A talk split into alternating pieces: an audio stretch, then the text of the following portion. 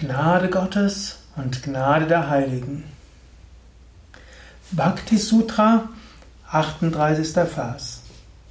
In erster Linie wird die Gnade Gottes erlangt durch die Gnade der Heiligen und durch die Gnade Gottes. Oder anders ausgedrückt, in erster Linie wird die Liebe Gottes oder die höchste Liebe erlangt durch Gnade der Heiligen und durch Gottes Gnade. Om Namo Bhagavate Vasudevaya und herzlich willkommen zum Bhakti Sutra. Bhakti Sutra als Podcast, als MP3, auch als Video erhältlich. Ja, wir sind dabei zu sprechen über Bhakti Sutra von Narada, den Leitfaden zur Erlangung von Bhakti, zur Erlangung von Hingabe. Narada spricht über Mittel, wie wir diese Hingabe entwickeln können. Gottes Liebe ist nicht einfach nur da oder nicht da. Wir können selbst etwas dazu tun. Ja, wir sind sogar selbst dafür verantwortlich. Ja, Menschen haben gerne eine Neigung, sich als Opfer zu fühlen. Es ginge ihnen ja besser, wenn andere netter zu ihnen wären.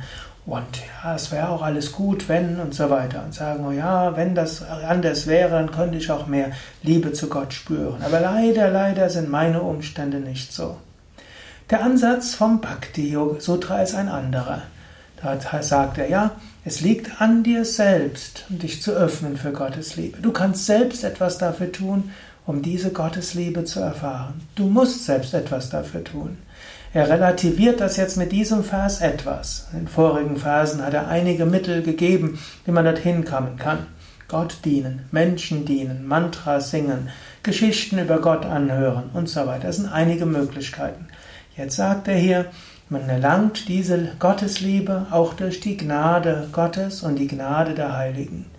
Und viele von denen, die jetzt zuhören, haben da schon viele Erfahrungen gemacht. Es kann aus heiterem Himmel geschehen, dass man plötzlich überwältigt ist von einem Gefühl der Liebe, von einem Gefühl der Hingabe, von einem Gefühl und einer Bewusstheit Gottes, Bewusstseinserweiterung.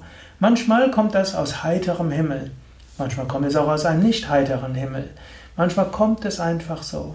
Das ist dann Gnade. Diese Gnade natürlich, die kann kommen von Gott direkt. Wir können noch die Gnade eines Meisters bekommen. Ich hatte das große Glück, bei einem großen Meister leben zu können, Same Vishnadevananda.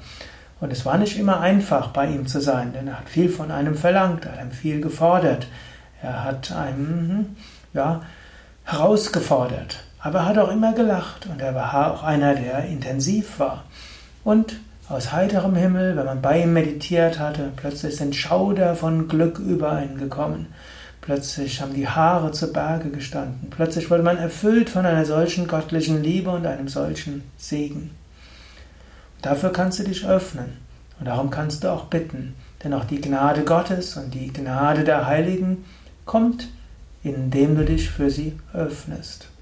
So kannst du jetzt selbst kurz noch darüber nachdenken. Die Hörsendung ist ja jetzt fast zu Ende. Und danach kannst du nochmal eine, eine oder zwei Minuten dir nehmen und darüber nachdenken. Wann habe ich mal eine besondere Gnade empfunden, die mich zur intensiven Liebe, intensive Gotteserfahrung geführt hat? Und du kannst auch überlegen, bitte ich um diese Gnade, weil du kannst innerlich auch tatsächlich beten, oh Gott, bitte, lass mich deine Liebe erfahren. Lass mich in Liebe zu dir wachsen. Lass mich dich spüren.